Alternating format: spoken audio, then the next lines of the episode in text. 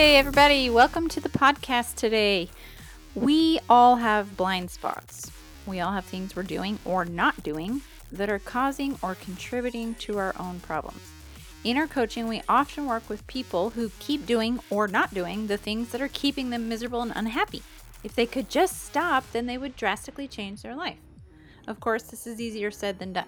Otherwise, you would already have stopped or started the things that need to be done and wouldn't be suffering from the current challenges you face.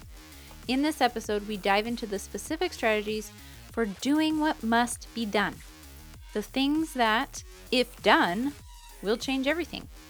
They'll improve your marriage, your parenting, help you make more money, or to achieve those big goals and dreams that have been locked away somewhere in your soul. It can be difficult to make the effort or to find the courage to do these things. We acknowledge that doing them is hard and that you might not feel ready to do them, but the only way you will get ready is by doing them.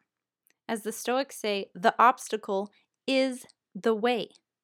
Listen now to this episode to learn how to do what must be done before it's too late for you to make the changes you need to make to have the kind of life you want to have. This episode is sponsored by our Best Self Bundle. The bundle gives you tools, resources, and strategies that you need to reach upward and to become your best self, to develop your personality into what you would like it to be instead of just accepting what you currently have.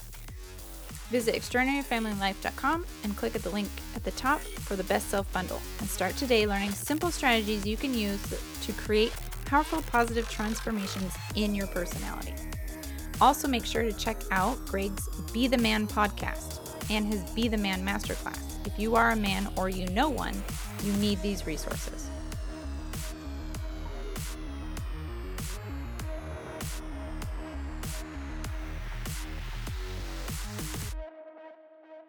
Hey, everybody, welcome to another episode of the Extraordinary Family Life Podcast. Extraordinary? Extraordinary. Extraordinary. That is, uh, that's the next level of extraordinary. You just make it cooler Yeah. by saying extraordinary. It's better than saying extra ordinary because then that right? sounds. then you're you're just ordinary with your your you're extraordinary. you're extra ordinary. oh man. Extraordinary is better. Uh, I am your co-host, Greg Denning, and my amazing wife, this is new. I'm Rachel. Rachel. And today, I'm feeling a little Awkward? no intense. So, be forewarned if I rant. It's coming from a place of love.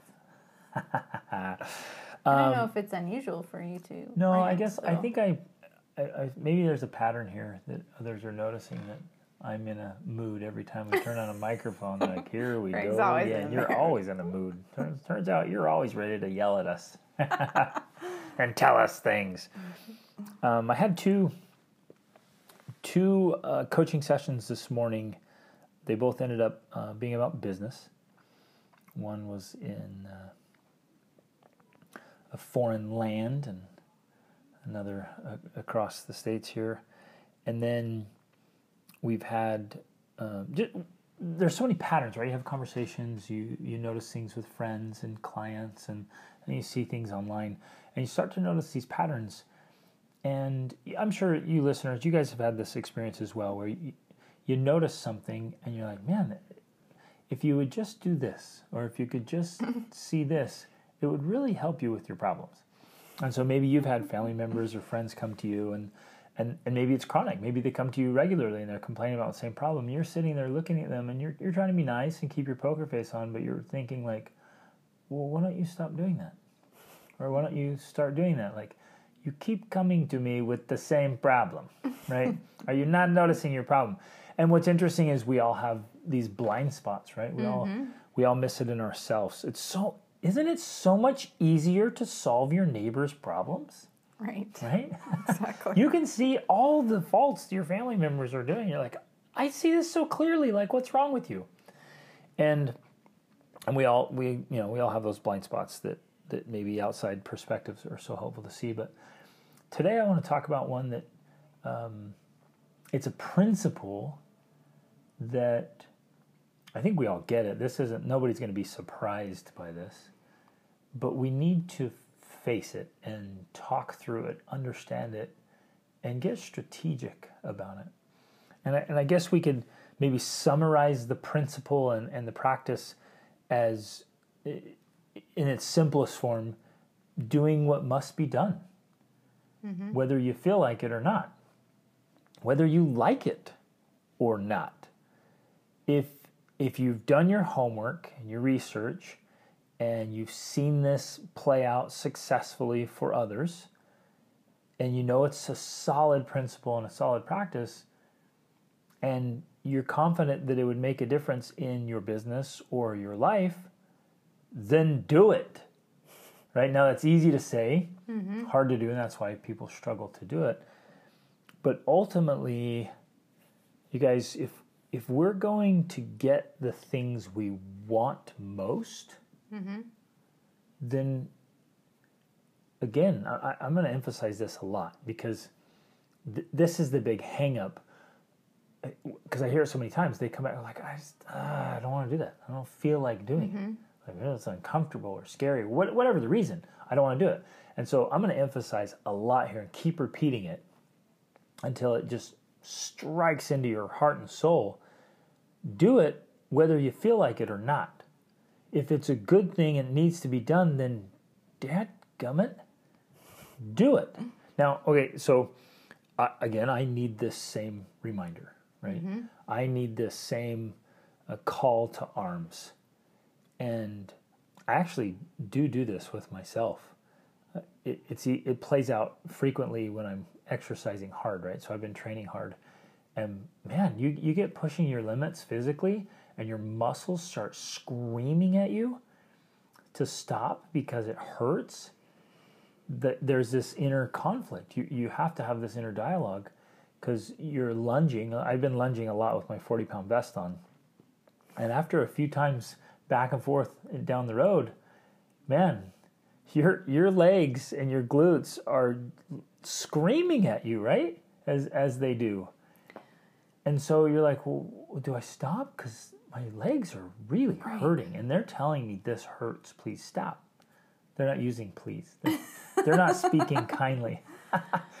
well, but I what wanna, do I do? Yeah, I want to point something out here because while you're kind of still giving an introduction to this, I think you're already touching on a principle that's important for doing this thing you're talking about, of just doing what needs to be done.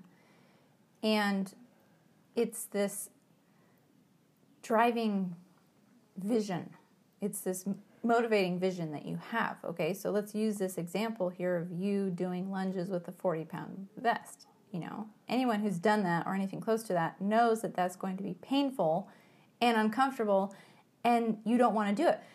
And even you would likely not be doing it this Just, intense, this often, this with the 40 pound vest, vest if you weren't specifically training for an event that's coming up. Exactly. You have this driveway to hell that you're doing yep. at Sara, Sara Blakely's Sara Blakely's house yep. in what two weeks? Uh-huh.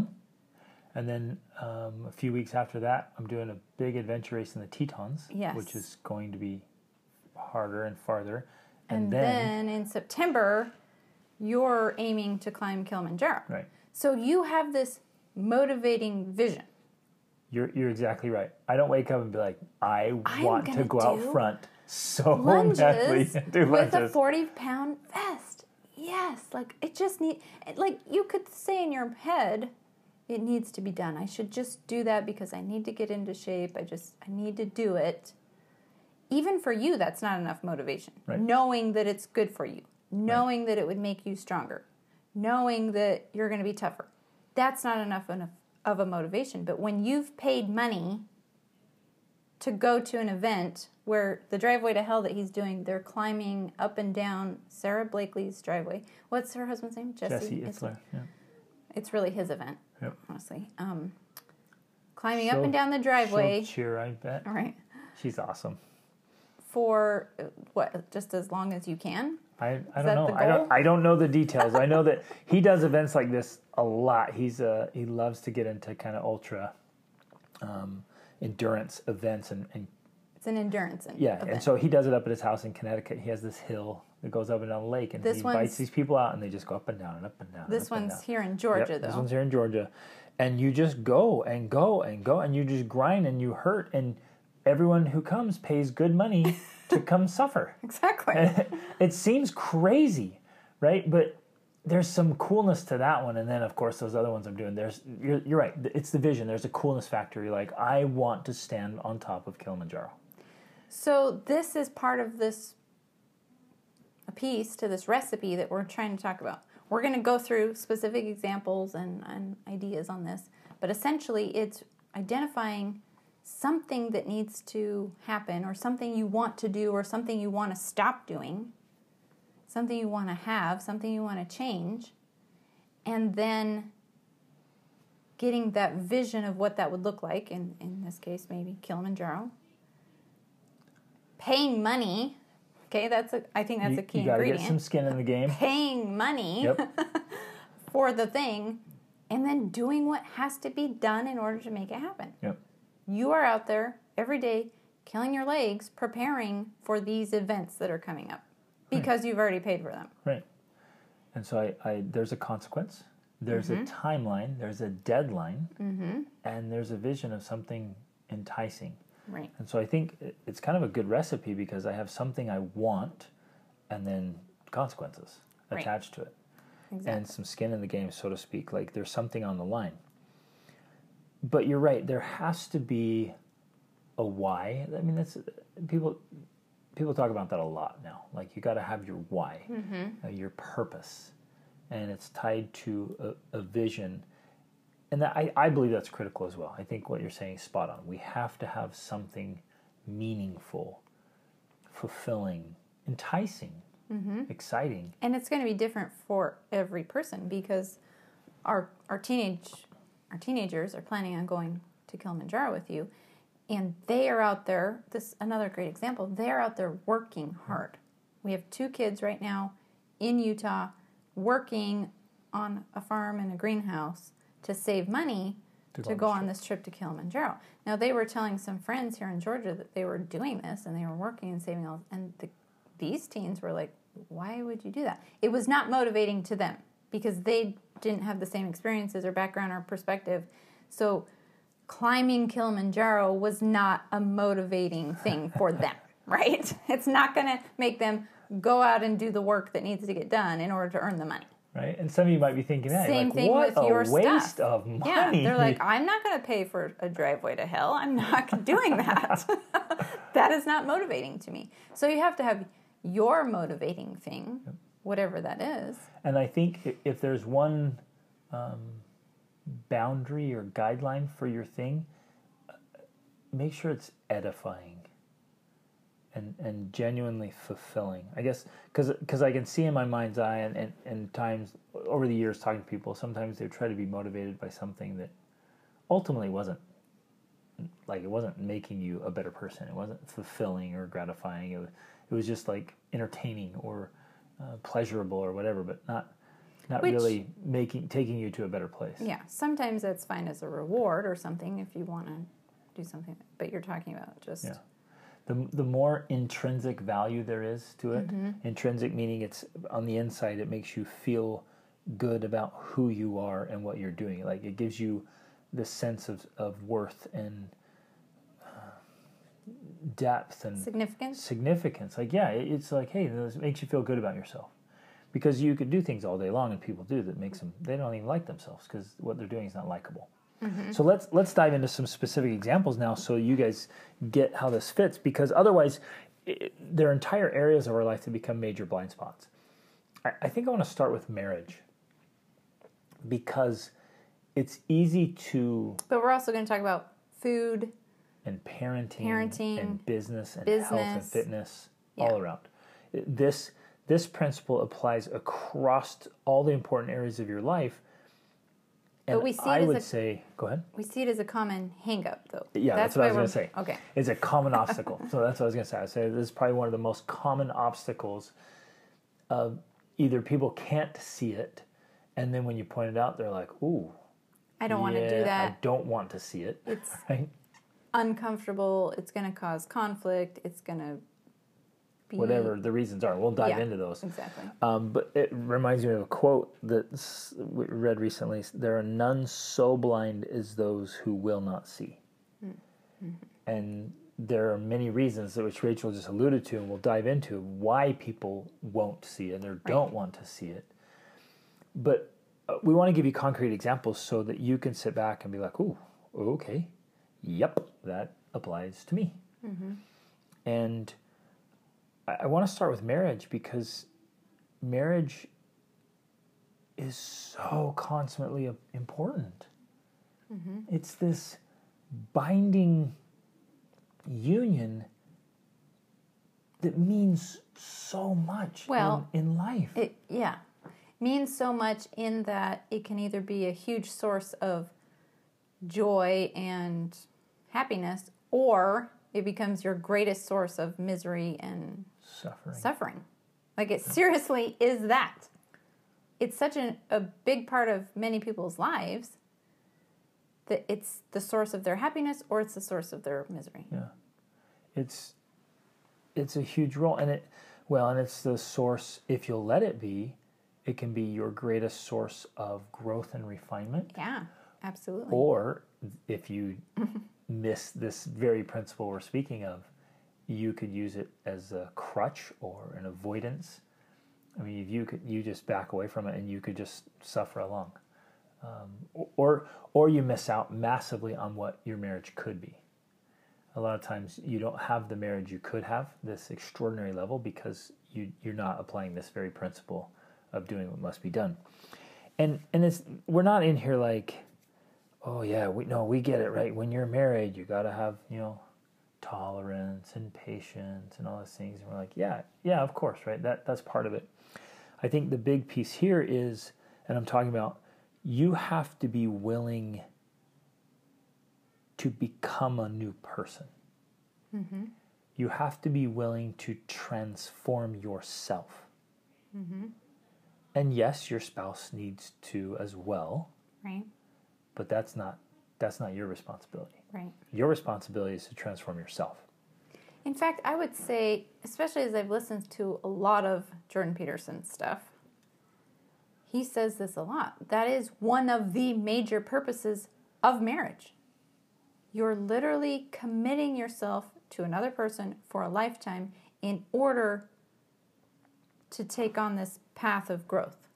They are your partner in helping you become better. Become a different person. Yes. To transform into someone new. And it's not pleasant or, or comfortable Right. because they're there to say oh, that's off that's off. Here's where you're weak. Here's where this that's their job. And a lot of people end up allowing that to drive them apart and to put a wedge between them instead of realizing that's the point. Like you're tethered to someone for life so that they can help you change yeah uh, because without it, you won't do it. You will never do it. You'll never do the work on your own. It will never be motivating enough, painful enough, important enough for you to make the changes you need to make in order to become your best self if you don't have someone you are lifelong committed to to help you do it. because as soon as it gets uncomfortable or inconvenient Exactly. I'm either going to move to another relationship like oh this this one's demanding a bit Mm-hmm. Go back to the Like, easy stuff, yeah i'm going to go back to the beginning phases. like um what what do you call it when you're single uh, bachelor I'm like I don't even know. Like, I I, can't even remember what that's called. it's I I blocked that out of my memory. Those were such horrible years. The first 23 years of my life, I was all alone, no wife. So like some some guys are like this, and I actually see men promoting this of like Oh, yeah. no, no, like you're not here to like please women and who cares what women think and like just do your thing, man. And that is a subtle without knowing what they're doing, that's a subtle form of hey, don't don't level up, don't refine Right. and grow and and really earn respect and be and, and allow transformation because transformation is causing a lot of pain Right. and suffering. So just avoid it Exactly. and there's there's a subtle art and, and you hear things you're like oh okay well you know and it's like these half truths that we've been talking about lately But if if you have a good spouse, that spouse is going to expect more of you and going to demand it. Now, hopefully, they're tactful and diplomatic, but sometimes they won't be. Sometimes they'll just say it to your face, like, "Hey, you suck at that," and I'm not going to tolerate it anymore. Um, if you have a spouse who is too tolerant, or if you are the spouse that is too tolerant, because you want to be nice and you want to be compassionate, you want to be patient, and and you tolerate chronic problems for a long time, the resentment builds up, mm-hmm. and the exacerbation like comes out, and finally it it leads to something quite ugly, or, or just dissolves, or whatever, or or we just endure in silence, right? We go through this life of quiet desperation. Right. And, well, and we see this a lot because coming back to this idea of doing what has to be done, a lot of couples don't want to do what has to be done. It's not that they have no clue about what's off and what they could fix and what they can work on, but they generally avoid it because they don't want the conflict that comes with it. They don't want the, to deal with the discomfort or the hard conversations or the tr- the crying, the tears. They don't want to face all of that, and so they spend sometimes years or decades avoiding those subjects in order to not have to deal with those uncomfortable feelings. Yep. But the reality is that is what leads to divorce. Because it builds up and it builds up and it builds up until it finally explodes in something huge, bigger than you ever thought possible. That's the big dragon. That's the baby dragon that grows into the big dragon. So- Whereas if you face the discomfort and the conflict and the tears and the crying early on, yeah, it feels big, it feels unmanageable, but it's actually way more manageable than the monster down the road. Right. So that's one of the things. Doing what has to be done is like facing those those little monsters, facing those little demons, Yeah. Discussing them, talking about them, working through it. The other just the other day, you and I were talking about this like, you know, what is it that's been the one of the keys or the keys to our marriage? And one of the things we said, at least from my perspective, is that I don't let things go unresolved. I will chase you down and we will have that conversation, tears and all, until it's been resolved, until I feel like we both are feeling good again, we're on the same page, we have the same understanding. We don't let things go more than a day or two without resolving. Right. Right. Well, yeah, it's not always you chasing me down. Sometimes you retreat, and I have to go Okay, find right. you. One of us is chasing the other one down. But and and what's what's been a gigantic blessing, and this is what we we're talking about, is like that's been extremely rare. We've we've really been super. We, man, we we rarely really disagree or disagree even to a like we don't fight anymore. right. But I think it's because of this thing of like, Yeah. if there's something, let's talk about it. And we've both been open enough to talk about it. Mm-hmm. And even when it's feeling uncomfortable, sit with it and like, okay, can Mm-hmm. you explain it a different way? This is how I see it. Let's let's keep working through this so it never becomes an issue. There doesn't have to be anything buried or hidden. Right. Like we don't have these resentment landmines Mm-hmm. sitting around. And, and I wanted to kind of while you were explaining the avoiding the the small battles to lose ultimately lose the war. It's like you know it's a little hand to hand combat versus something going nuclear. Like get in there and and you know wrestle a little bit and grapple. Don't I guess not physically, you guys. well, you're not condoning abuse, but like get into a little bit around the issues so it doesn't eventually one day just go nuclear and it's Yeah. like it's all over. It's, it's done. But what what happens here, and this is maybe we don't we don't see it. So that's one issue. Is like we don't, and that happened. That happened. I had some um, coaching sessions this week where that literally happened. I'm like, hey, this needs to be addressed. And he's like, dude, I don't want to bring that up because that just it always turns into conflict. It yeah. And I I'm like, yeah, but that too. it, what's and and this is for all of you listening. What is the end result if you don't bring it up? right. if you don't address the issue, the problem that kind of that's chronic or or perpetual, if if it's been going on, it's still going on, and you know it's holding you back, it's having an effect on your family dynamics, your family culture. What's the end result if you don't address it? And it, you guys know, play this out in your mind. Go down the road five, ten years. Like it gets ugly. Mm-hmm. It gets really bad. And in order to stop it from getting really ugly, you have to face some of the ugly of the conflict. Like, and, right. and you Sooner might be like, later. we've talked about it before, and every time we talk, we turn into a fight. Okay, do something differently. Like, it's got to be resolved. Mm-hmm. And you both have to get this understanding of what the real issue is and what effect it's having on the family. And, like, you, you got to get this dialed in and figured out. Which, oh, you have something to say about that? Well, I was just going to say sometimes the reason it's not being resolved, because I, I've seen this too, and in some of my coaching, that they're they keep talking about we call it the symptom or the branches. They're they're hacking at the branches while the root of the problem is something else. And if you focus on the root of the problem, this is why awareness is so powerful and you know just truly understanding more about yourself and psychology when you get to the root of the problem, then you can solve the problem there and you no longer have to hack at the branches. So you may have been fighting over something for years, but it's really the branches. And the real problem is something else. And if you get to that and resolve it, the branches aren't a problem anymore. They're gone. And that's exactly where I wanted to go next. That's the Yeah. perfect lead in. And and this is my perspective on this principle here, especially in marriage. The root of the problem is you need to change. You got to Yes. create this mm-hmm. this transformation. You have to become a different person. Now, understandably, I, I for so long I was in this place of like, what do you mean I have to change? This is who I am. Like mm-hmm. this this is how I am. This is who I am. Like, what do you mean change? Like I just I like things this way or I do things this way. Like you you're you're talking like I just can be a transformer. and and later on, years later, with you know, with tons of research and working with tons of people and, and going through my own experience, yeah, that's exactly what I'm saying. Transform yourself, become a different person.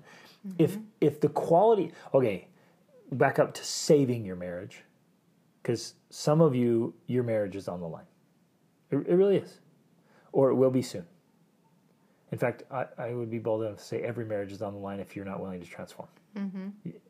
Or at least so that's that's the baseline. And then the quality of your marriage is always on the line.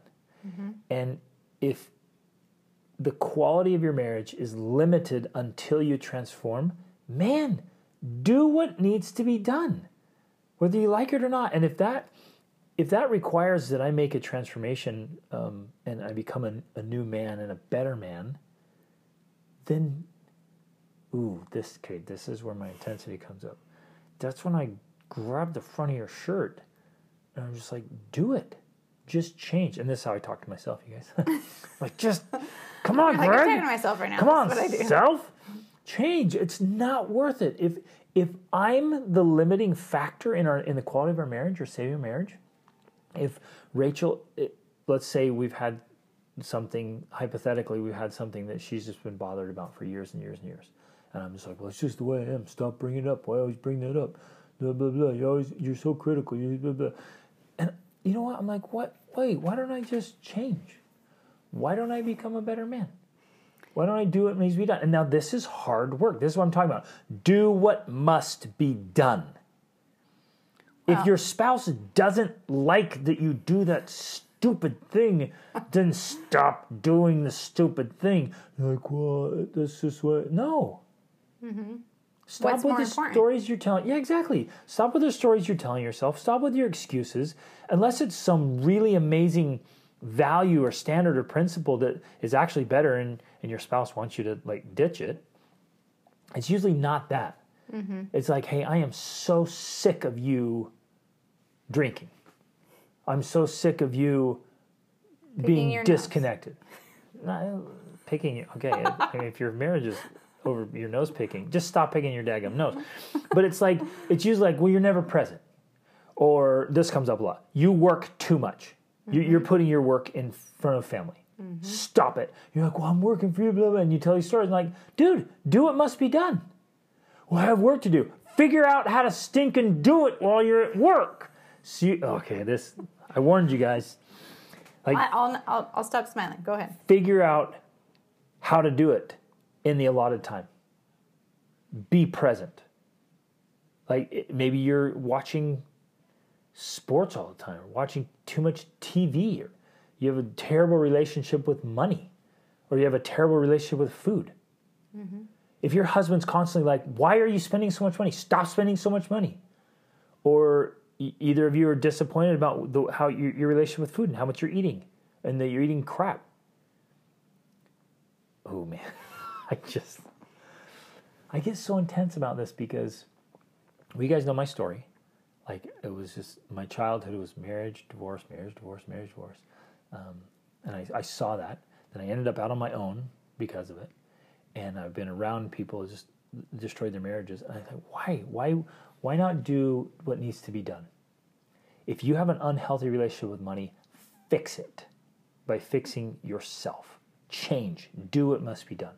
Learn how to get yourself under control. If you have an unhealthy relationship with food, change. Dad gummit. Like, ah, you, you know what I'm saying? Yeah. Like this is this is what I'm talking about. This is what needs to be done. And if there's built up resentment over years or decades because you have this little quirk or this little idiosyncrasy you have, and you're just like, well, that's how I am because my past or I had this experience or whatever. And I'm not being unsympathetic here because I get it. But at some point, somebody needs to get in your face and say, do what must be done. You are the limiting factor in the quality of your marriage. Mm-hmm. Stop it. Yes. And I've done this with myself. So I I can speak because I've done it. I had to you- fix a lot of crap even before I met Rachel. oh, absolutely. And I and I'm like, you know what? I am never taking this into a marriage because I I've seen, I've experienced firsthand what it does to a kid. And I'm like, I'm not, not doing this to my kids. Right. I'm not doing this in my marriage. And I'm like, well, this that's the way I am, and I went through some hard things, and I I have this baggage. Like, screw the baggage, burn the baggage. Like, oh man. Ah. I have a lot of things to say with everything you've been saying. I've been waiting Rachel's for my. sp- raising her hand for her moment, so I I can step down hand. from my little box here. I just have so many things to say. Okay, I think, can think of four. First, I this cute little story I thought of when you were saying just get control of yourself because we have a eight year old and a five year old, and our eight year old is more dramatic than our five year old. And she was all upset one day, and the five year old just got so she was like, ah, just get control of yourself to her older sister. and we just thought it was so funny, and that was one of the things I thought of. So cute. But so with what you're saying, first of all, I remember very, very specifically when we first met. That was one of the things that I admired most about you. I had dated enough guys that I'd seen baggage, you know, like issues, which everyone, we all have them. We've all had, we all have a story. We all have a history. But they were using them as excuses, and I just kept seeing that again and again and again. They just kept using whatever had happened in their past as an excuse. But when I met you, you had all these excuses. You had the same excuses for, you know, living a crappy life, and yet you weren't allowing them to be an excuse. You were just going to do it. You were just going to do whatever needed to be done in order to create the life you wanted to create. So I think you have a lot of credibility to be able to say these things because you have lived it. You have experienced it. You have done it. Which brings me to this other point that a lot of a lot of the reasons I think people don't do it is because they're not sure it's possible or they don't even have this vision of what it could be like. So they're like, why go through the effort? Why change myself? Why face the conflict? I really don't know what it's going to look like on the other side. They don't have any example of what a great marriage is like or how wonderful it could be if they go through all this discomfort of making the changes. Mm-hmm. So I think that's a part of it too is that they they're not sure. They're uncertain. And I guess that's part of why we are here. That's part of what mission is is to say, "Hey, this is what it could look like. Yep. This is what's available." But it's hard. It's not easy. You've got to put in the work. You have to do what's necessary. and yet shout from the rooftops, you guys, it's worth every effort. Absolutely. And and even if worst case scenario, you do make the changes and it doesn't save your marriage or whatever, it still made you a better person. Ab- oh, you went through the refinement process. You're better off because of it. Exactly. You refine and burn off the dross and get rid of it. It, yeah, for whatever amount of work or struggle or difficulty or seeming impossibility, you guys, I, I guess you're right, Rachel. Not everyone can see it, Mm-hmm. and they don't have this vantage point that I've had of working with people for decades across five continents. Right. I have seen people completely transform their life. They are different from like hard alcoholics to unbelievably sober, never mm-hmm. touching it again, to just raging anger and tempers like I used to have. Mm-hmm. I had an unbelievable temper and I had to stop that. I knew that would not serve me at all in our marriage or parenting. And so I, I literally put that thing away for good before I ever met Rachel. Mm-hmm. And man, that was a lot of work. But I, I knew that was the thing I had to put away, and I couldn't use it as my excuse. So like, well, Right. I, I've always had a temper. It's just I'm a redhead. What do you expect? Or that's what I was told, right? Or whatever. I had a mm-hmm. rough life. Give me a break. It's like that's a pathetic excuse. Stop it. And so you take whatever that it is that's causing conflict and causing problems and and limiting respect mm-hmm. and limiting love and limiting Attraction. attraction. Yeah. You- Well- yes. Because here's another simple example I thought of when you were talking. I mean, because you value our relationship so much, and same for me, like we're willing to do whatever it takes to make it better, even small things. And one of them I think of is shoes. You're, when we first met, you were wearing flip flops on our very first date. That, and- that just about lost me the marriage. just about lost you the date. Okay. Especially because you have this big giant toe and it's missing a toenail. And you love to go barefoot. And you went barefoot for years or minimalist sandals, right? Which was great. But I prefer you in shoes. To hide my hobbit feet. No, not to yeah. hide to hide my hobbit. My embarrassing feet. She's like, I don't want anyone, I do not want those feet to be seen in Well, public. okay, let's. It's not that shallow. I I prefer to dress up nicer and and Rachel's classy, you guys. I yeah, I'm And classy. I was this barefooted shorts and a t-shirt guy, like whatever. Which is great when we go to the beach and we live, It's great. we live in It's a beach town. when you go to It's the awesome. and it wasn't just me, Uh. but living in Europe also we we changed and we got a classier style. But I guess what my point is, I'm bringing up that you wear shoes now more often, and you still you. tell me it's for me. Yep. Not that I'm making you wear shoes, but you're like you like me to wear shoes, and you and like I wear shoes. jeans for you. I hate- Exactly. I hate jeans. Rachel's like, I like you in jeans. I'm like, done. I'll wear jeans. Now, and that's not like you wear jeans all the time. You're wearing shorts right now, but you wear it especially Okay. Do you know, how, do you know what my psychology is? I or- walk in the closet and I'm like, oh, I'm wearing my shorts. And then I think, no, Rachel likes jeans. And so I put on my jeans. It's it's not that it's that big of a deal.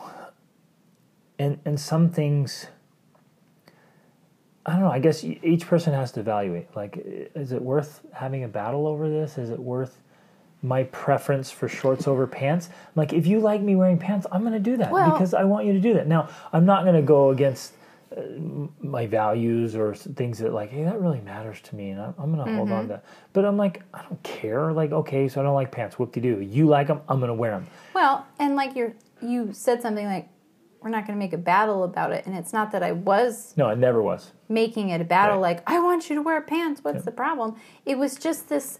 It's an example to me of the approach you take to our relationship. If I ever say something, you pay attention. You notice that I said, "Ooh, I really like when you're wearing jeans and these, you know, shoes." You like you like that I like it and you decide to do more of it, if that makes sense. Yep. Not that I was asking to you, you Right. to or complaining that you weren't. Yeah, or you never even made a big deal. you were being proactive Yep, about it. exactly. And that's a great example of how you do our relationship. You're proactive. You pay attention, you go the extra mile, you do the extra things because you're like, I care about you, I care about our relationship. And so you're always trying to make it better. And, And I- and in that journey, I have changed a lot of patterns and habits that I picked up from my childhood or living out on my own or in college or whatever. Subtle things you'd say, could could we do it like this? Or oh, I don't like it. Or or even I just paid attention. I'd do it one way. You'd come in and fix it. And I'm like, okay. and so, but but I remember going through the psychology of it and thinking, well, whatever. That's the way I do it. I'm like, I don't I don't do it like that. But then I thought, well, how stupid. Because if if she likes it that way, great. And I'm not you. Hopefully, you guys know. If you're new listeners, like I'm not some pushover, cowardly, weak husband where not. Rachel just like, you know, My rules the the, house here, and I'm just like, okay, dear, whatever you say, dear. I'm I'm not like that, but No, you're not like that at all. In fact, you're very firm about the things that you. and There's plenty of times where you're like, I don't care, I'm doing it this way. Because uh, you're like, that matters to you. And you have a specific reason for doing it the certain way. And then I'm like, okay, great. Because and at that point, it doesn't become a battle because I know it's not that you're stubborn or you don't care about my opinion. You do because you've proven it before. I know this really matters to you, so you're going to do it that way, and I'm not going to push you on that. right, it's it's I know it's important to you. principle based. Yeah. So the the invitation inside of marriage here is for each of you look very carefully at either pain points in your marriage or limiting factors in your marriage and if it has something to do with your way of being if you have had an addiction or a bad habit or whatever quirk or what uh, a personality it, what anything that's Habits? irritating or unpleasant or frustrating or, or unlikable stop. And and i know i can seriously hear some of you in my head that's easy for you to say. I'm like i'm telling you i've done it Mm-hmm. and i help people do this every week. This is what i get to do. So when i say stop I- mean stop. Uh, I, I say that because it's doable and mm-hmm. it will totally transform your life for the better. You'll thank me i promise.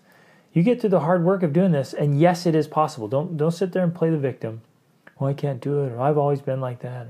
Oh you don't understand it's hard. Of course i understand. I'm just speaking straight here that this will save your marriage and the quality of your marriage if you will do what must be done to become a better partner a better spouse a Right. better lover do the work And I th- back to this idea that people don't do it because they don't know what it's like on the other side. If they could just get this vision of because some people think, well, we're not happy because we're not a good match or because we fell out of love or because whatever. They just come up with all these reasons and excuses. But the the reality is you're not going to necessarily be happier with someone else. Right. If you got divorced and found someone new, yeah, it'd be great, but eventually you would reach this same point in the journey Yep. because it's just a part of the journey. So the answer isn't to give up and go looking for a new relationship like some people do. The answer is this is what it's like. And it will get better if you do the work. If you put in the effort, it actually gets way better on the other side. But you have to know that, you have to have a vision of that and realize, oh, okay, it's not that there's something wrong with us or something wrong with our relationship or that we're not meant to be or this or that or the other. It's just, no, this is what it's like. And so put in the work and the effort and change yourself. And on the other side of that, it's beautiful and it's wonderful and it's happy and it's fulfilling and it's everything you wanted it to be, but only if you do the work. yep Because if you try to run away from it or leave it or blame it on circumstance, you, you'll only end up unhappy. And hmm. that's really the statistics. I mean, the statistics are very clear on that. Yep. People who end up getting divorced five years later. are not happier. Now, obviously, Rachel and I are both clearly aware there are some exceptions. There are some Yes, marriages that will not last. and In fact, there are some that should not last. We, Some we- that should have not that. started. Yep, yep. It should have never Some are just mistakes. You made a mistake at the beginning, and sometimes, yeah, you just need to get out of that mistake. but it's it's rare. It's extremely rare the ones that cannot be totally rebuilt and remade. So I, we're going to do this little exercise here, and I'm going to share some things that are just solid practices for a great marriage. I want you to pay close attention to what pops up in your head for why you don't do these things. Because that's going to be the indicator. This is what reveals the blind spots and what we're talking about here. So I'll I'll say, hey, are you doing this? And you might. There's kind of two things where I, I see this often. Like, yeah, yeah, we're doing that. That's good. I'm like, yeah, but are they are they awesome? Are you doing? Is it really great? Oh, yeah, you know, things are good, and and I can tell because of other conversation. I'm like, mm-hmm. dude, it's not working. You're not doing it very well if you're doing it at all. But what often comes comes up more than often, or more often than not, is I say, "Well, are you doing this?" Well, no, because, and right there is where you find the answer to the problems. Mm-hmm. So let's do this exercise. Or it's closer to the root of the problem. yes, closer to the root problem. Exactly right. So, are you going on a date every week? Now, your aunt, what what comes up? Well, we say something? would, but we don't have a babysitter. We don't have a babysitter. Or we're on a tight budget. Or we're so busy. So busy. And so this is when all the excuses come up and all your reasons. These are And- not unique excuses. Like everyone has these right. excuses. And I, I hear it all the time. and I'm like, well, wait a minute. Well, some people do what must be done and they go on a date, and they make it a priority, they get creative, they do the extra work, they do whatever they have to do to, to make it happen. And the other side are like, no, I, we, just, we couldn't. we just can't. We just can't. Much. And so that's that's literally what we're talking about today. This is what this episode is about. Do what must be done. Stop allowing the excuses to govern your life. Someone left a comment on one of my reels on Instagram saying because it was it was a basic reel about mental health and like here's the basics of having good mental health and they're like these things are so basic and Yeah. yet often people just don't do the basics even though the basics work. And I think this is very true here and in everything else. The things that work are often the basics, but we often have excuses for why we can't do the basics. Exactly.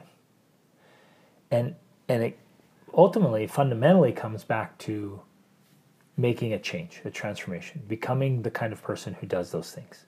Because right now you're the kind of person who does what you do. Mm-hmm. Ooh, let that sink in. Right now, you are the kind of person who does what you do. and you have the results of being that kind of, of, person. yeah, of being you. Exactly. Right. now, you are reaping the results of being you. So it's like there's a book by Joe Dispenza called Breaking the Habit of Being Yourself. Essentially, that's what you have to do. Yeah. You have to break the habit of being you because you is not working. So if right now your marriage is okay, that's worse than because okay. yeah, worse than you okay. That's because you're you.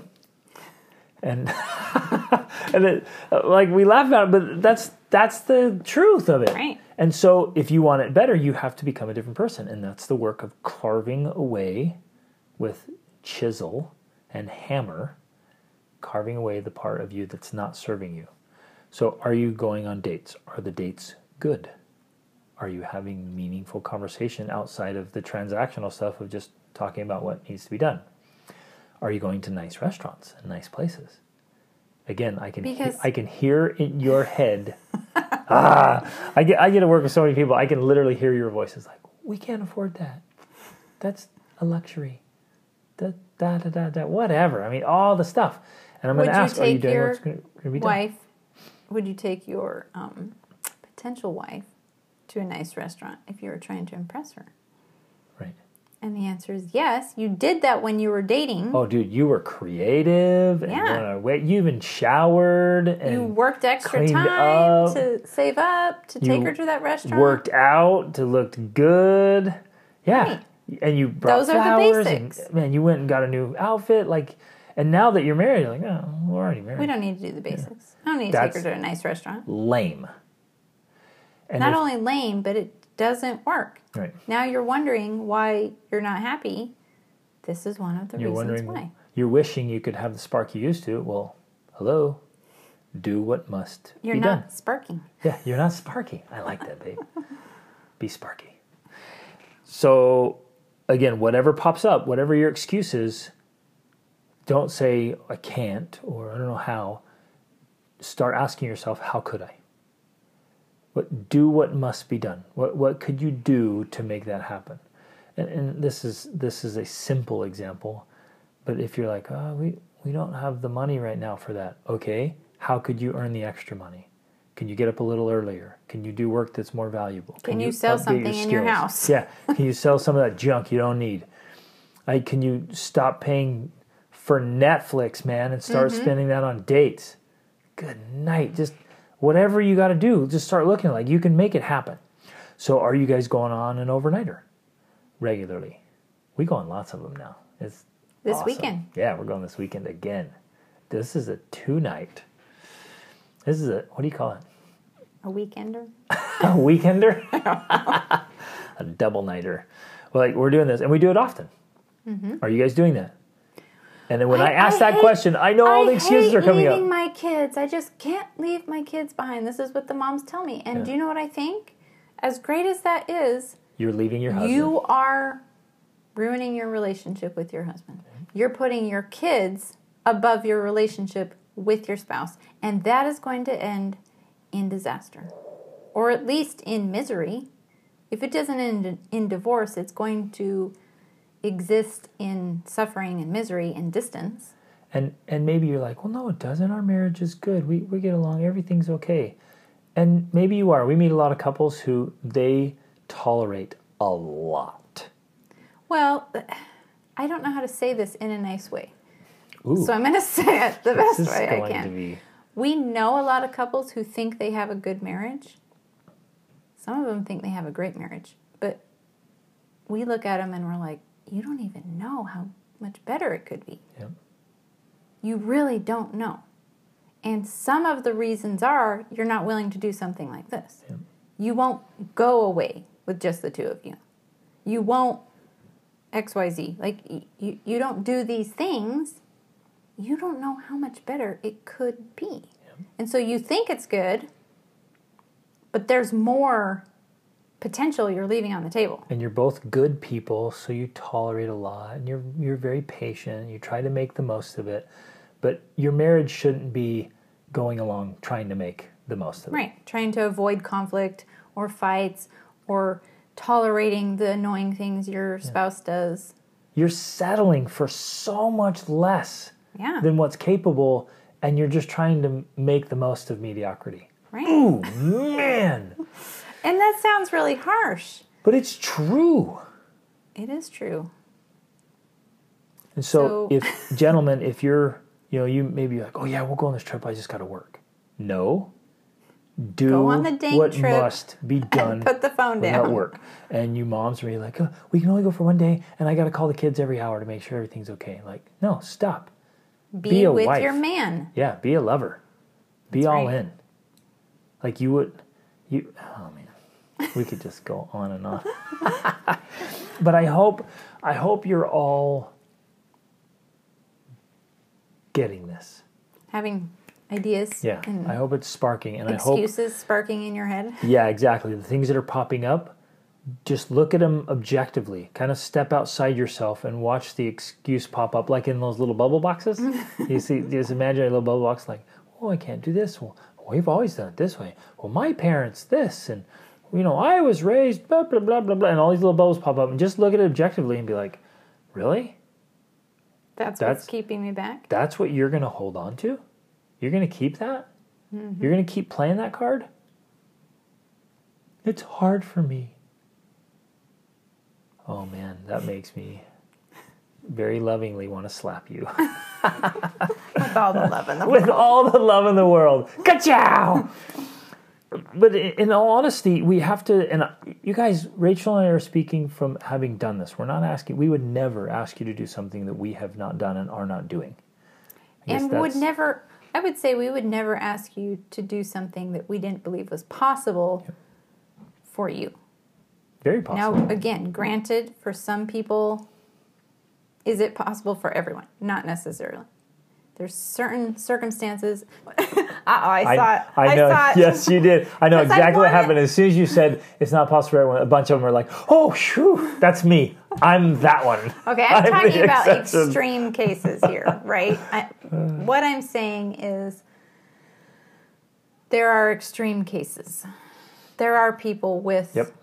mental, like severe mental illnesses or incapabilities, or like there, there's extreme cases out there where what we're talking about is not necessarily for them. Agreed. But people, probably people listening to this podcast, we're talking to you Yep.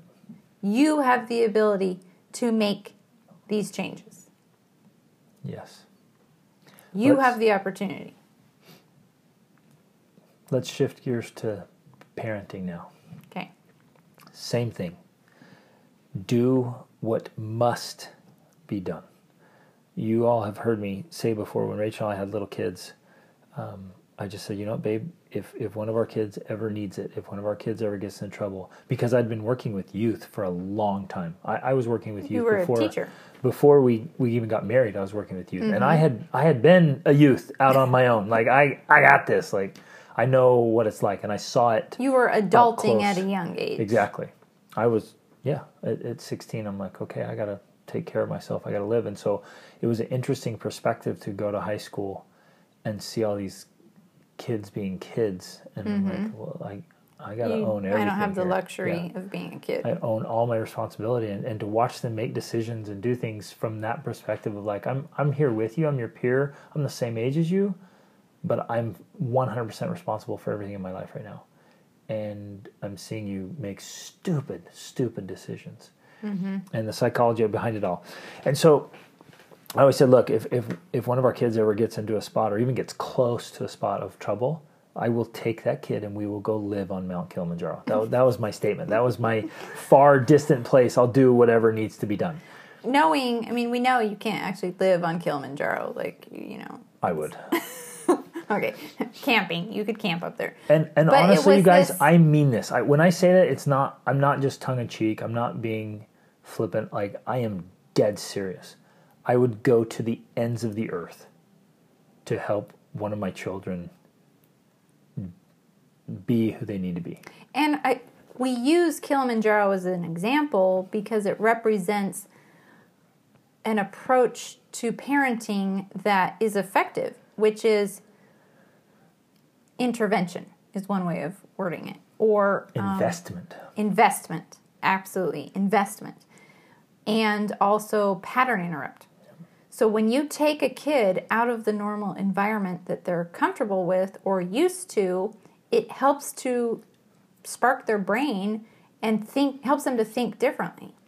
So if they're in this rut of doing certain things and especially if it, they're doing things that are damaging or dangerous or unhealthy, if you take them out of that, it's helping to reset how they think, how they operate, how they view things. It's giving them a new perspective, just like taking them up on a mountain gives you a new perspective of what you can see. It's the same type of idea. So it's very symbolic and representative of this process we're talking about. That we've always been willing to do whatever it takes to intervene if something's happening with our kids. And well, and to be more proactive than that, to never allow it to get that far. Well, okay, I was actually just going to add to that because we we do intervention, but we've never had to do intervention with something super serious like drugs or porn or things like that because we've always done intervention early on. We're able to pick up teeny little signs or red flags or or think of like, "Oh, that's potentially dangerous. That's potentially going to go down this road. Let's intervene now." We're going to have this conversation. We're going to take away this thing. We're going to move this, have this pattern, pattern interrupt, whatever it requires. We're doing that thing because we're doing what needs to be done. And we're not waiting for the baby problems, the baby dragons to grow into big dragons. We're killing that dragon while it's a baby, even though it's cute and you like dragons, but So, what are you? uh, What are you doing? Are you doing it? Are you? I, I guess I want to point out and emphasize here: the default setting for people, including your children, will be a rut. That's the default. Like rut. You're just going to be in a rut, and and if you don't, like It's you have to comfort zone. constantly be fighting it off. The rut is the default. The rut is what happens automatically. You don't have to do put forth any effort to get into a rut. So just assume that if you aren't fighting deliberately and proactively, you're in a rut, and Mm-hmm. your kids are in a rut. So our job is to consistently get them out of ruts, ourselves and our kids. And, and that's also how you grow.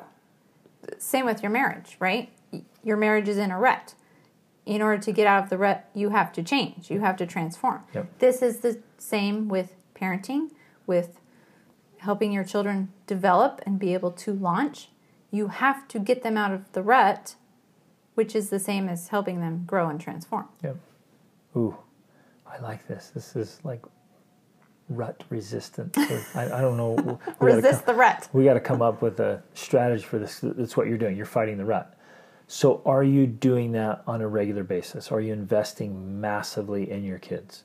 And that is time and money and meaning. Are you helping your kids live a great story? Are you living a great story for your kids? Are you modeling the way? Are you Not for them, but to model for setting the example Yeah. for them, right? Uh, but not living the story for them. Yeah. They need to live their own story. Are you pushing their limits? Are you are you keeping them uncomfortable enough? Some of you have made your kids' life so comfortable, you're actually getting the opposite effect of what you wanted.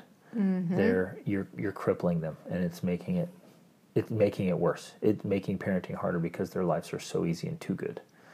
And then some of you have made it a little too hard in the wrong ways or difficult. Like I, I guess so I'm asking, and then now pay attention. What's coming up?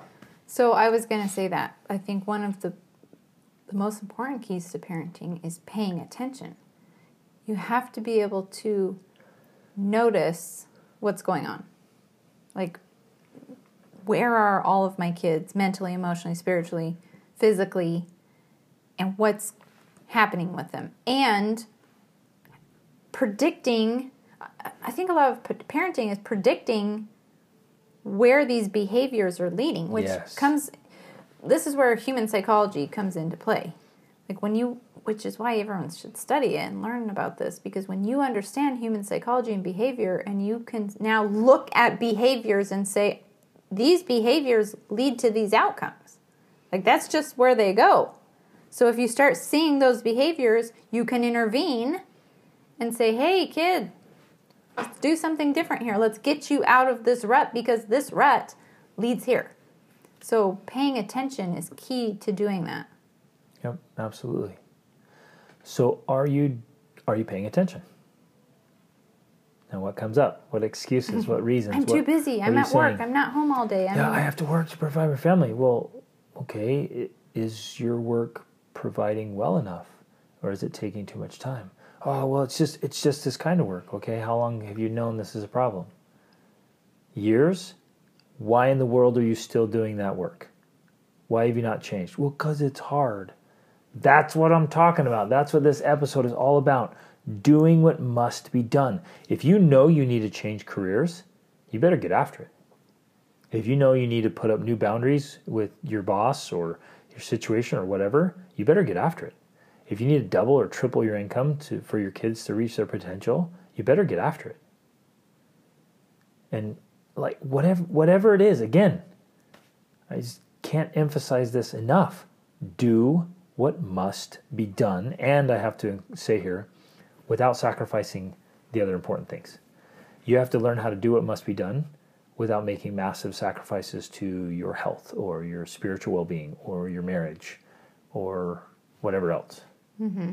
Right? You can't you can't just throw away everything else because you're doing what must be done. I'm doing what the Denning said, and I'm what must be done over here, and everything else falls apart because you're doing what must be done. no, this also includes doing what must be done for everything in, in a holistic approach.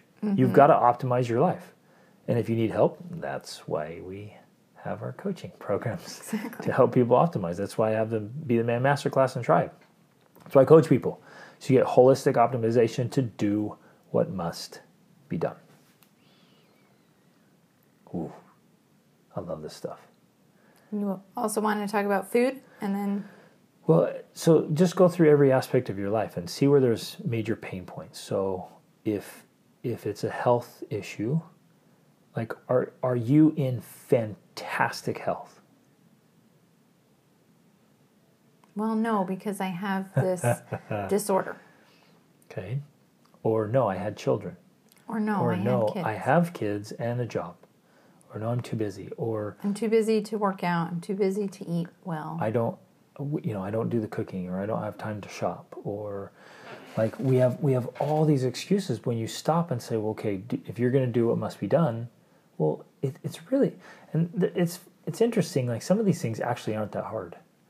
It, it doesn't take more time to eat less food, right? If you're an overeater, and and getting healthy food, And- preparing healthy food and preparing unhealthy food isn't that much of a time difference. Now, the reason why people disagree with that is because initially it can be more time. When you are making a switch, and this is true with everything we've talked about, when you're making the change, that There's a the demand. transition time can require more time because there's a learning curve there. Right. You're learning a new skill. But once you gain the skill of learning new skills, it actually gets easier to transition and make new and learn new skills because you have the skill of doing that. Ooh, which thank you so much for bringing that up. That brings up one of the major obstacles why people don't do what they must be Mm-hmm. done. They say, I don't know how. Right. And, and that's exactly what you addressed right there. There is a learning curve. Mm-hmm. But that's just an excuse, and it's a pathetic one to say, well, I don't know how. Find out. Because YouTube has every Exactly. instructional video you could ever need Exactly. for doing anything you could ever think of. And so you can buy books, you can listen to podcasts like you're doing right now, you can get coaching if you need to. You can you can find the resources. They're Yeah. out there and you can get them. It's just you didn't want to or you didn't put in the work to do it. And and again, I hear you saying, "Well, no, I want to. I really want to." Like, "No, bogus. I'm going to call bogus on that because if you really wanted it, you would make the change. You would do it must be done." And so I know this is like some hard straight talk right now, but please know this is coming from understanding, from my own journey, and from helping lots of people, and from a place of love. You don't really want it. If you're not changing, you don't really want it. And if you're not willing to do what it takes, it's because I'll, I'll be straight with you. You don't care enough. Right, because when you get to that point when it really matters to you, and often people don't get that to that point until there's a major crisis. Maybe their health is on the line. Maybe they're completely broke. Maybe they're literally about to get divorced. That's usually when people start looking at these like making these changes. Sometimes it's too late. But if you get that same drive or intensity earlier, you can make the change. You have the power to do it, but you you just you're not motivated enough because you're not seeing you don't have like I talked about, you don't have the same understanding of human psychology to be able to look at what you're doing right now and saying if I keep eating like this, that's leading to me being sick and having cancer or something. If I keep treating my spouse like this or my marriage like this, it's leading to divorce. If you can put yourself in that place now, if you can forward think, you know, oh, this is where it's leading and feel that pain now, which is this is what people like Tony Robbins and all, you know, anyone who studies psychology does this with you. They're like, imagine that pain now. Now you have the motivation to actually do something about changing this. Because in a very real way, you, you, you have to act like your life depends on it, and it does. But does. it's just long term. It's just Exactly. It's spread It out over the long game. So jump ahead and say, "Oh my goodness, this just Mm-hmm. destroys my quality of life or my life itself." Bring it back to today's decision. Exactly.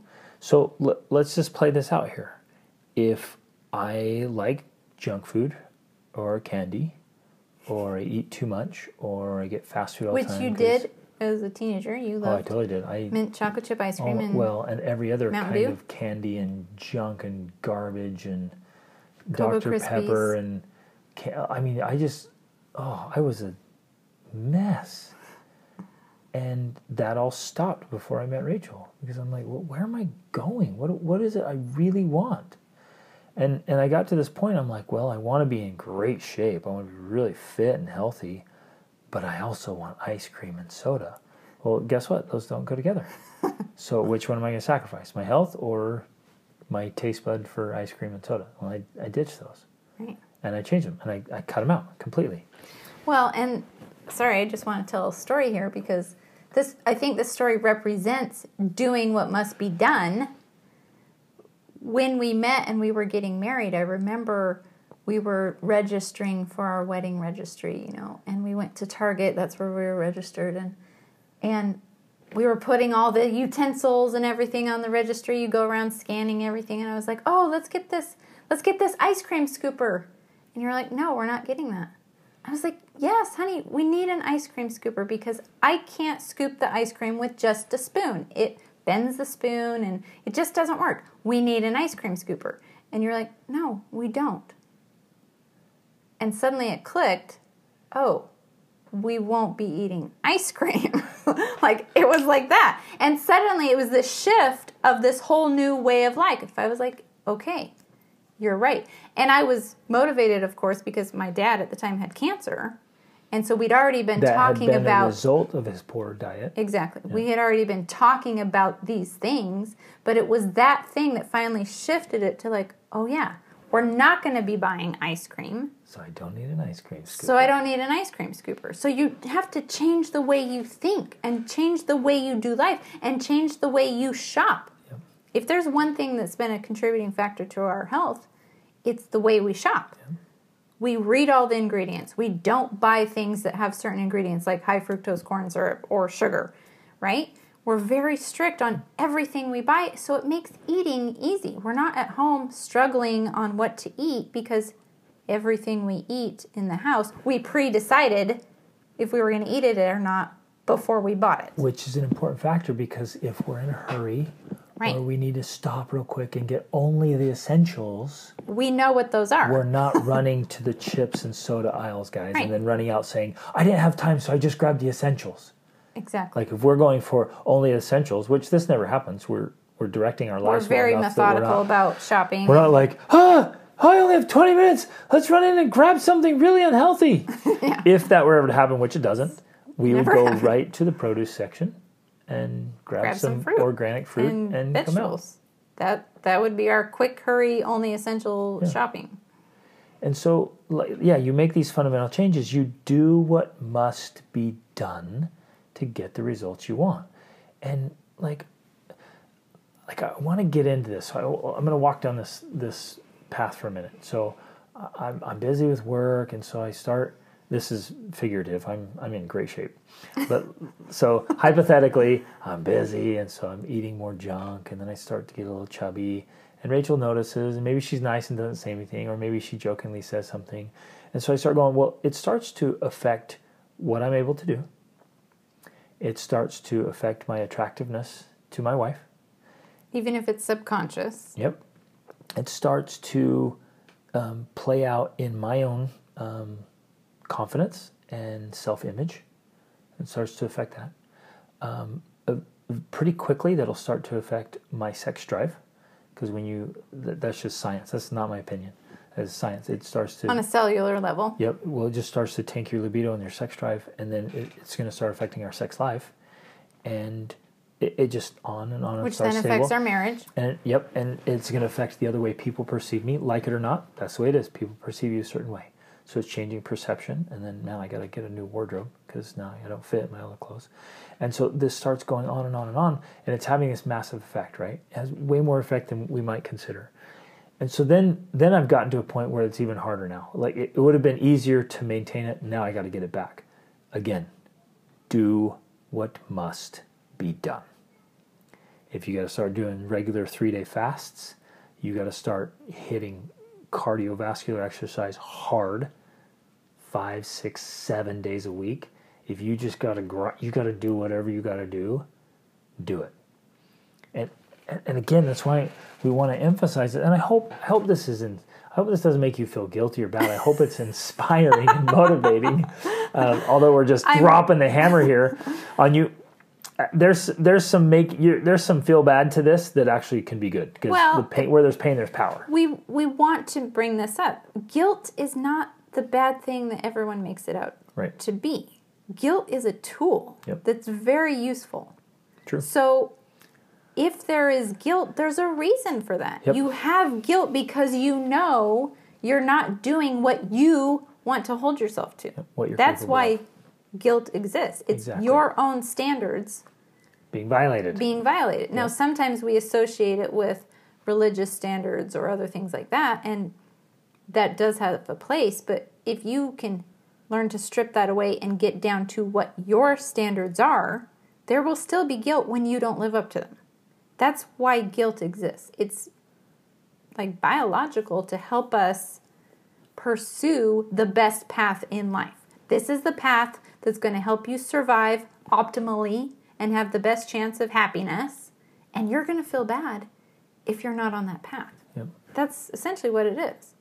So, yeah, we shouldn't feel bad when we have guilt or think it's wrong to have guilt or that we should avoid guilt at all costs. I don't think that's actually useful. We need to pay attention to the guilt and say, okay, why am I feeling this and guilt? use it for What our do I- betterment. Exactly. Yeah, do what must be done. Right.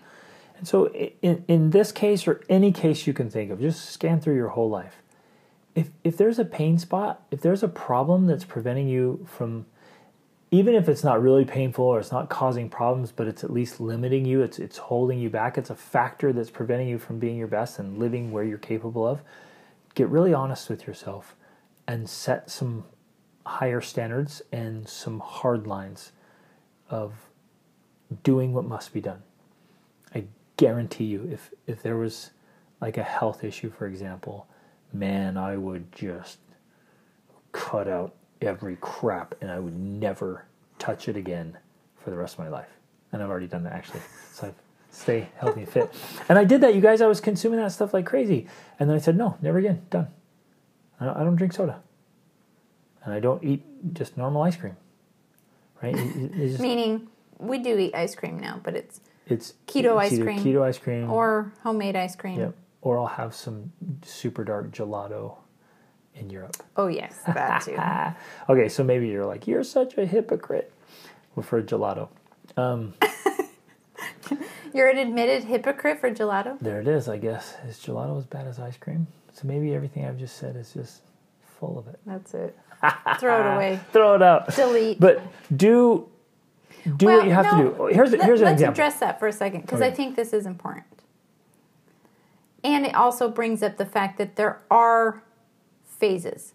When you're going through a do what must be done phase, there like it's hard line, right? Because you're establishing, you're getting out of a rut and into a new habit. Okay. So you have to be extremely strict in that case.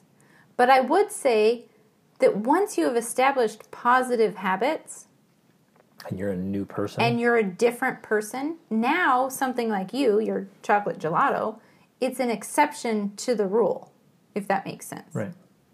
You're not eating crap every single day. You're not having ice cream every meal. You know what I'm saying?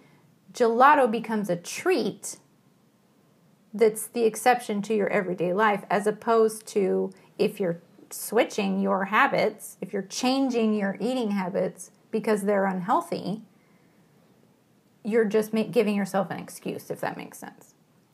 One becomes a you could say reward or whatever. It's it's a treat on occasion, where the other is this is your normal way of being. That makes a difference. So it is important to recognize that it's not like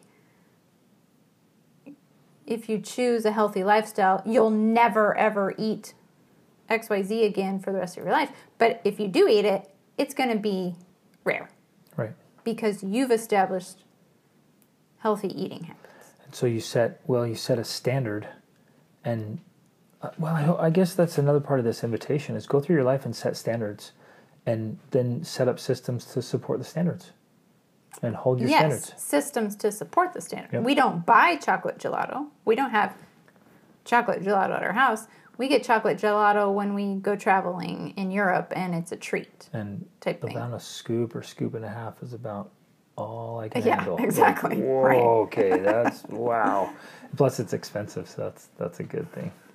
Um, but there's a certain amount of effort that's required to establish new habits, and that's why it's important to be stricter about whether it's eating or exercising or even just new marriage habits or new parenting like all of these things. It's you have to be stricter about it. And this is where people can often get hung up is because they think something like that well it's not a big deal if i eat gelato.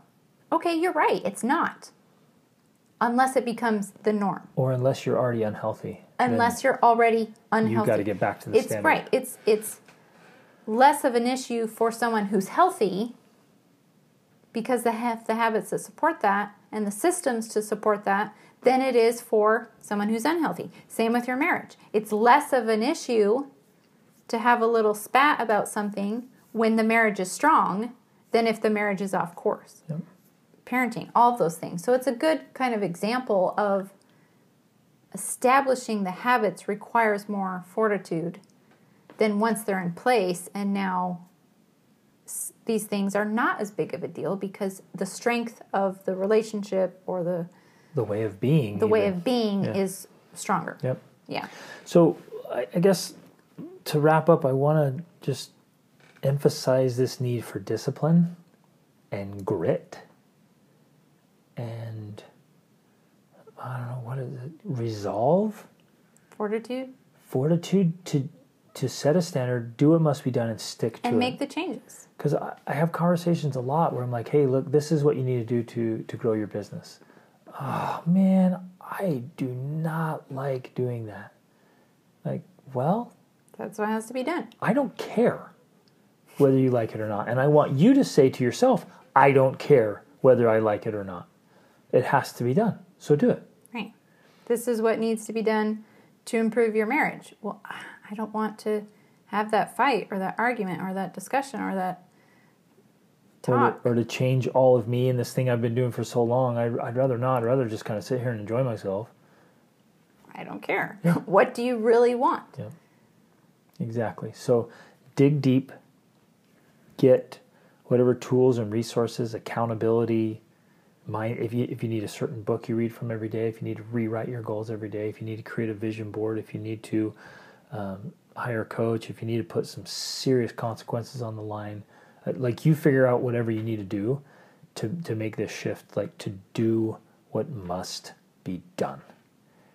And if you'll make that commitment, whether it's with your marriage or your money, or if it's with your health or your parenting, just resolve right now that you will do what must be done well, now. Starting now. Sooner than later, right? Don't wait. Stop procrastinating.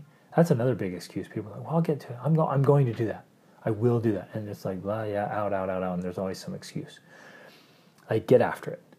Do what must be done. And and the reason, the, the whole reason we did this entire episode, we've just been railing there, is because of what's on the other side. The reward for this, the reward in life of doing what must be done to get to a next level of, of quality is, you guys, it's just, It's worth it.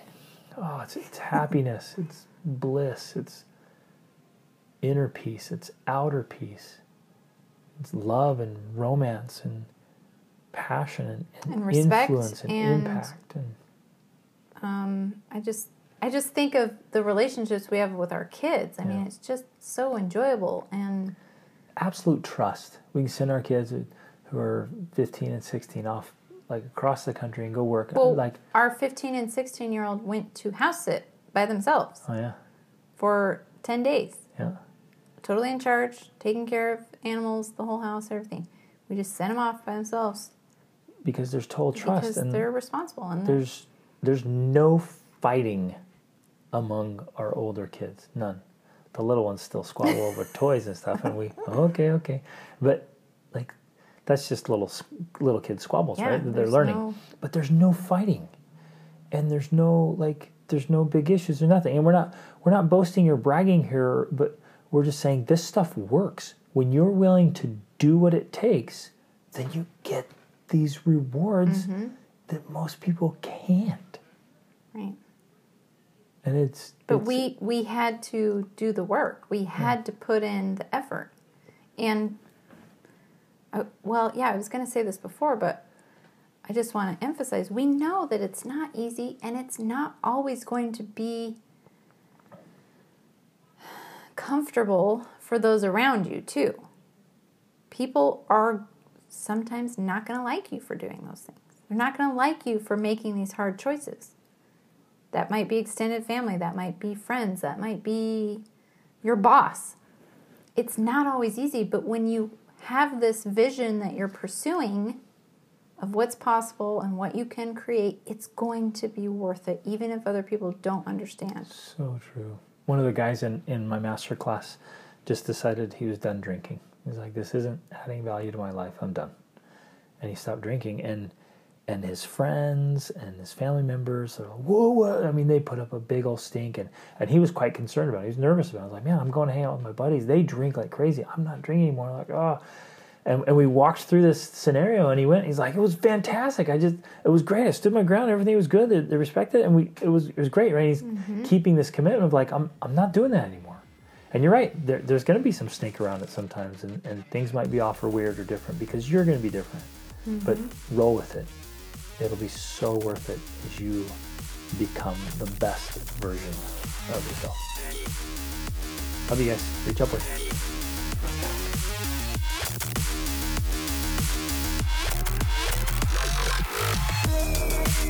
Thank